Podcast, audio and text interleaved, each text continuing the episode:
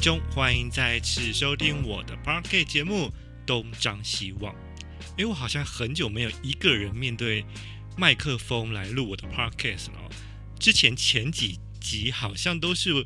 嗯、呃，我跟我的朋友一起录，而且都不是在室内哦，都是在室外。之前是在九份，然后上一集呢是跟我的朋友日本朋友来到台啊，来来到东京玩，然后一起在居酒屋录音哦。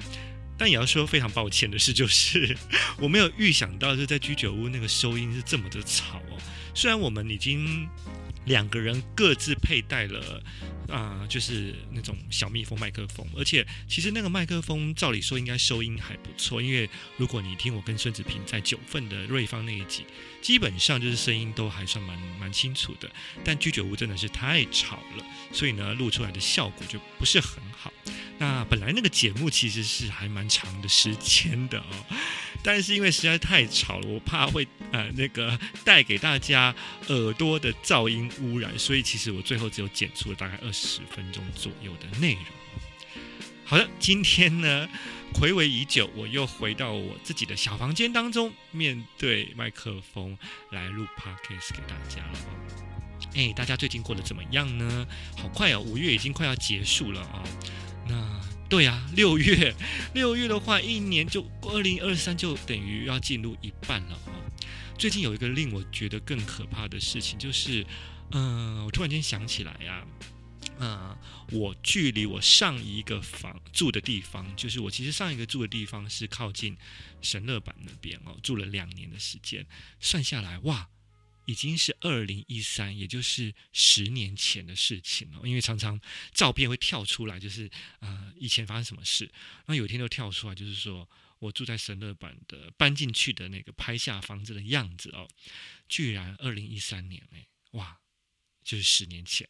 所以大家看到那个我的最近那本新的散文集《东京男子部屋》，其实讲的。啊，不是在神乐坂那个房子哦，是我在现在是靠近竹地啊、八丁堀这附近这一带哦，啊，晃眼也住了七年，快八年，七年多吧哦。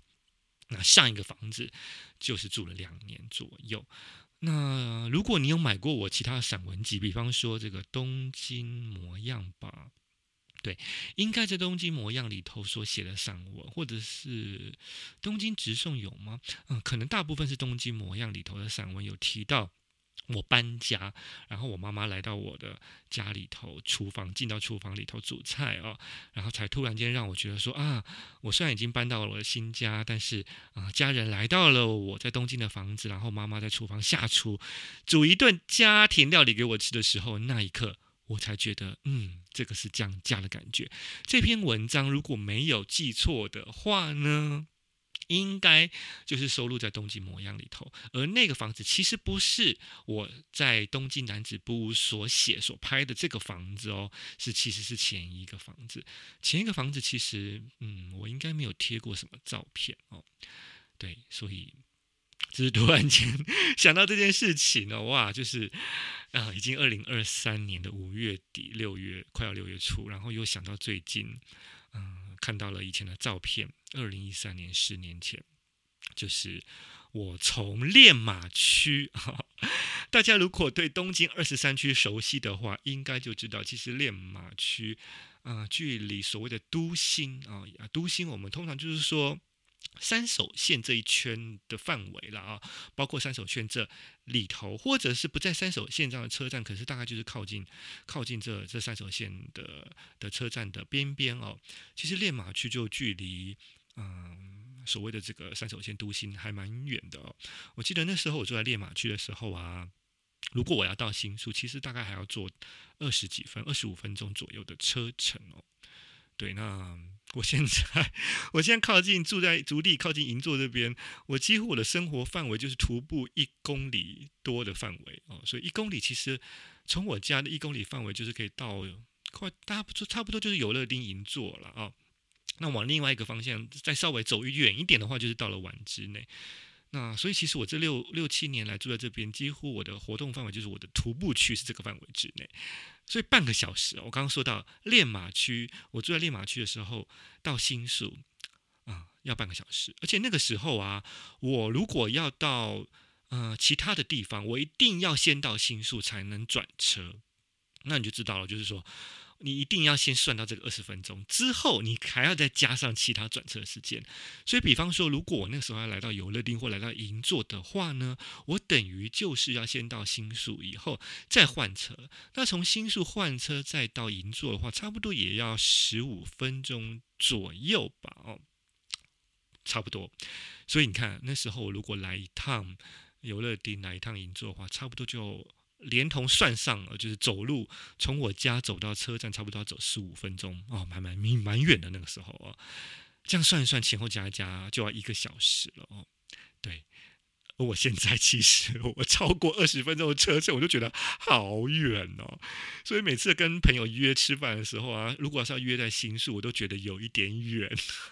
真的是坏习惯的养成啊。其实二十几分钟也还好，但是因为我我的生活已经变成大部分是有徒步的范围，除了去上班会搭车以外，那大部分的生活范围就是走路。所以如果要去新宿跟人家吃饭的话，就要坐二十几分钟的路，我都觉得有一点麻烦。但是呢，因为我通常如果要跟人家约在新宿，就我答应人家我要约在新宿的话，就代表那个人应该对我来说是还蛮重要的，所以我才愿意花这个二十几分钟的路程去到新宿跟他碰面。否则的话，我大概就会约一个折冲点，比方说对我来说的一个折冲点，或者是跟别人来说的，啊、呃，等于算是。呃，对，两两方面的一个折中点，可能是在范田桥附近哦。我大概只要坐十分钟左右车就可以到了哦。对啊，所以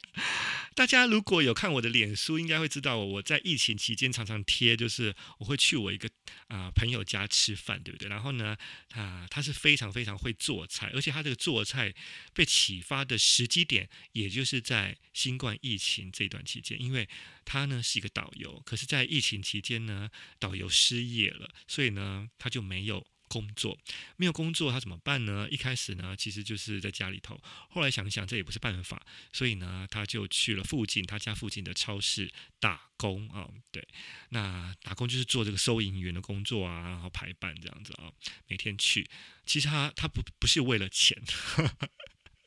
他真的是为了消磨时间呢。所以呢，在这个非常不知无所事事的疫情期间，所以就开发了他做菜的才能。本来他他是完全没有做过菜的，并并且不知道他是可以做菜的，没想到是在疫情期间，他就试着看这个 YouTube 啊，就去做菜了。哇，连他自己都吓一跳，做这么好吃哦。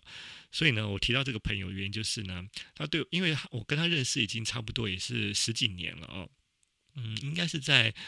呃地震三一一地震那一年，所以是应该有十十三十四年。吧，哦，可能有，对，所以呢，对我来说，他就是一个非常重要的朋友。所以，比方说他要约新宿的话，基本上我们都是约新宿了，因为他家比较远，所以到新宿是比较方便。所以我们两个呢，折冲点就是在新宿车站，新宿车站那周围的餐厅。对，所以对我来说，就是我会 愿意因为重要的朋友而到新宿，否则的话，我就是约在很近地方。再不然就是最有对我来说最方便的就是有乐町这银座这一带了哦。说到住家环境啊，大家平常会不会对自己住的周遭啊，嗯、有什么新的小店正在施工，或者是本来诶有一些店倒了，然后突然间空了一阵子之后呢，又开始装潢，诶，会很期待说他到底会开什么样子的店呢？我其实对这个一直还蛮有兴趣的哦，因为呢，就是我住的地方啊，偶尔其实就是会有一些店家更替哦，轮替。嗯，有的时候是我真的很喜欢的店，结果没想到倒了。比方说呀，我住的地方的十字路口本来有一间罗多伦咖啡店，现在台湾好像几乎没有罗多伦了哦。对，在台日本还蛮多的。本来在十字路口有一间两层楼的罗多伦咖啡店，啊、不是很大间，可是因为是最是最靠近我的一间咖啡馆，所以呢，就偶尔还是会去那边。嗯、我喜欢吃罗多伦他们的三明治，现做的三明治。嗯，结果后来就倒了。那倒了之后呢，那两层楼的空间其实还蛮适合再开一个咖啡馆。我就想说，到底他还会再开什么？但是如果一间咖啡馆倒了，比方说像星巴克，他可能看到说前一间咖啡馆要倒了。他可能就不会来进驻这个店，对不对？所以我就想说，到底会开什么？空了好一阵子之后，终于看到他在装修了，我就很期待。结果没想到，最后开了一间很奇怪的理发店哦，那有一点像是怎么讲，媒体中心嘛，类似这样这样子的哦。然后一看就是你不会走进去的那种店，就对我来说啊，我不会去那边剪头发嘛。然后他好像又不只是剪头发，就包括就是媒体或者是呃 SPA 这种等等的。嗯，对，对我来说就是没有用的一间店，就觉得哎呀天哪，怎么会开这样子的？我就觉得在这种时候就觉得好可惜。然后呢，我家附近本来也有一间车站的出口，地下铁走出来的出口有一间百元商店，很小很小一间啊。那其实就是。它店面虽然很小，但是如果有一些必须生活必需品的话，那我在回家的路上刚好从这个出口走出来，我就可以先去先去买，然后回家嘛，还蛮方便的。那像比方说这个垃圾袋啊，或者是一些厨房的这种沥水的过滤网啊，我就会在那边买，就很方便。对，那结果他有一天开了几年之后也倒了哦，就觉得怎么那么可惜啊。然后我就想说，那到底会开什么？而且其他店面应该，呃，就是他他整个撤掉了以后啊，我有看过空的店面，嗯，觉得应该开一间什么小小的餐厅或者是什么咖啡馆，应该也还 OK。结果你知道开了什么吗？他开了一个健身房，二十四小时的，然后是那种迷你的健身房，没有人，没有没有那种，呃，运。啊，要是要什么教练在里面啊，就自己刷卡，你二十四小时都可以用。啊，对我来说也是完全没有任何的意义啊，因为呢，我本来其实之前很久以前也有去过类似像这样子的健身房，在我家附近哦。但是后来，因为我就觉得我每次去健身房，我又没有用重力训练，我只有就是踩健身车或者是跑步机、滑步机等等哦。如果我真的想要去健身房，我会希望想要去那种有有教室的，就是可以上课的飞轮课、瑜伽课那一种，但这种都没有嘛，所以我后来就没有去了。我就觉得我还不如直接在家里头买一台健身车，就比较划算一点啊。对，结果后来那间店百元商店倒了以后，我念之在之，它到底会开什么？结果没想到就开了一间对我来说毫无帮助的店，我觉得呃非常的扼腕，难道不可以开？呃，对我来说，日常生活更有帮助的一些店吗？没有。那其实百元商店我家附近还是有，就有一间大创，但是大概就是还要再走个八分钟、七八分钟左右哦，就是嗯、有一点不顺路。如果我回家的路上是要特别的绕过去一点哦。对，这就是我最近，嗯、也不算最近啊，就这这这一年多以来。住家环境当中一些店面的改变哦，对，不过呢，也有一些是在我预料之外，然后结果开出很棒的一个店哦，嗯、比方说我家附近啊，嗯、本来有一天就看到这个有个很大公园的对面一直在施工哦，他想说到底会开什么啊、什么店家或什么的，就后来看到他就是那个建筑非常的诡异哦，在在这个开工完工前。哎，好奇怪的一种造型哦！那终于啊，就是完工了以后啊，啊，在围篱还没拆掉围篱外面，就看到了贴公告，才知道说，哎，居然就是图书馆呢！哦，我在这个我的脸书上面应该有贴过他的照片哦。那个图书馆其实是中央区的图书馆，本来是在在这个中央区役所啊，就是有类似像市公所啦，区役所的楼下。那非常老旧的一个建筑，然后那个图书馆也是非常昏昏暗暗的哦。结果后来他搬家了，就搬到这个新盖的建啊建筑当中啊。那个建筑真的是还蛮蛮漂亮的哦。那啊图书馆，你想说你可能也很少去借书吧？有些人会这么认为。那但是它这个图书馆呢，我觉得最棒的地方是，它除了图书馆的功能之外呢，那它其实也是一个就是在地居民的一个公共生活空间，所以其实它结合了公园哦。它的公园的部分其实是在二三楼，所以呢，其实它的二三楼其实走出去有非常宽广的平台，那那个平台就种了很多绿树啊，或者是草坪啊等等的啊。啊、还有很多可以休息的椅子，所以它等于就是一个公园的感觉。然后呢，这个建筑的最上面也有个展望台哦，瞭望台，可以看到比较高的角度，可以看到周围的俯瞰啊街道，我觉得也蛮漂亮，蛮棒的哦。所以这个点也是在我就是在我预期之外，没想到开到一个，哎，我还蛮喜欢，对我来说就很有帮助、很有用处的一个点啊、哦。那它一楼有个咖啡馆，我也很蛮爱的啊、哦，嗯、呃。他有卖这个现做的三明治啊，或现烤吐司等等的哦。那我觉得还蛮好吃的。偶尔会在周末的时候呢，会去那边吃早午餐，或者是呃带着我的 iPad 电脑去那边写稿子哦。对，这是我家附近呢。虽然有有两三间店面，我本来很期待它会开什么，结果不从人愿。但是至少换到了一间我觉得还蛮棒的图书馆空间。我现在更期待的就是，诶，说期待也是有点害怕，就是我家这个地铁啊，出站的时候还没有还没有到地面层的时候，就是等于是那开沙是，呃，售票口一出来的时候，本来有一间面包店，那面包店有附设咖啡店，就后来倒了，我就觉得很可惜，因为其实我家附近没有现。比较少有现做的面包店，然后大部分的面包，嗯、是在便利商店买，嗯，那那间算是地铁站一出来就可以买到面包的现做面包店，而且如果你要在里头喝个咖啡休息一下也是 OK 的。那结果它就倒了，那到现在啊，它都还空着，没有开任何的店面，还在招租中，所以我一直很好奇它到底会会开什么店。嗯，让我祈祷一下吧，不要再开一个什么没有用处的店了。因为旁边它对面已经有一间 Lawson 那个便利商店，所以他不可能再开便利商店。希望还是开一个咖啡馆，或者是再开一个面包店也好。对，总而言之，林可以说在地铁站，它应该还是要开比较实用性的，就是大家出站以后在那边生活会用到的东西会比较嗯实际一点，对不对？对，现在还是大门深锁当中。希望他可以开一间好的一点的店。